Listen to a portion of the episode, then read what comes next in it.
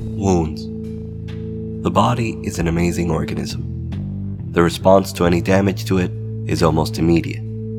When you cut yourself accidentally while cutting vegetables or after a fall, your body sends cells called platelets to the site of the damage, be it your finger, your elbow, or anywhere else.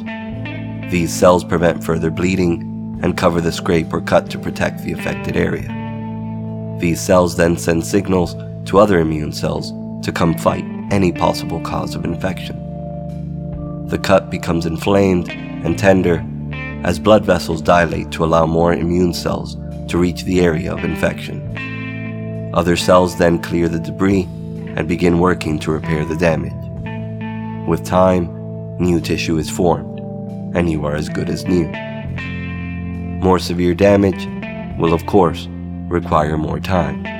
But all things being well, a healthy human being can recover in ways that are truly astounding. In a sense, our mind is capable of similar recovery from emotional damage.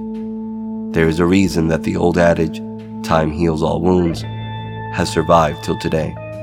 However, the process is not as quick or straightforward as healing from a simple cut. Our emotions are often more complex than even our own physical bodies. When we are damaged emotionally, we often have to take an active role in the repair process, lest bad habits and worse thoughts bubble up. Everyone is different, but often when we are hurt, our mind's inclination is to either repress the damage or ignore it. We do this because it is easier to avoid confronting such hurtful situations than to actually face them and deal with them. The problem lies that in repressing or ignoring these things, we can cause further damage to ourselves. Let's go back to our wound example. Imagine if the wound is more severe than a simple paper cut. You do not treat it, you let it bleed out. You ignore it, saying, I'm strong enough to deal with this. What do you think will happen? You will bleed out. You could possibly even die. The same goes, and possibly more so, for our emotional wounds. The healthy thing to do in the face of such emotional damage is to face the trauma little by little as you are able to, getting help, and if it's necessary, in the form of therapy and other psychological help.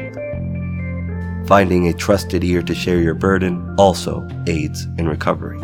The care of others is a great help in dealing with and overcoming emotional pain. We are social beings after all. Finally, reaching out to Christ can help us deal with our emotional wounds as well. And by this, I mean a personal reaching out and not a religious one. In a sense, I believe that Jesus understood this aspect of our minds. He tells us, Come to me, all who are weary and burdened, and I will give you rest. Matthew chapter 11, verse 28. There is something to be said for the soothing power of knowing that Christ is there to heal your wounds. It gives us the strength to continue and the comfort that the wounds that we suffer will not be fatal. Jesus did all that he did, not for self glory or to guilt you into acceptance. He did it so that he may tell you that he knows your pain and is willing to heal the wounds that others in other situations have left behind. For a more detailed description than I can give here about the healing process, visit the sources available on the site. Isaiah chapter 53, verses 4 through 5. Surely he took up our pain and bore our suffering.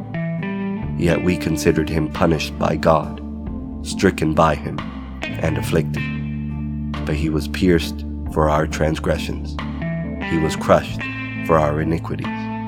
The punishment that brought us peace was on him, and by his wounds we are healed.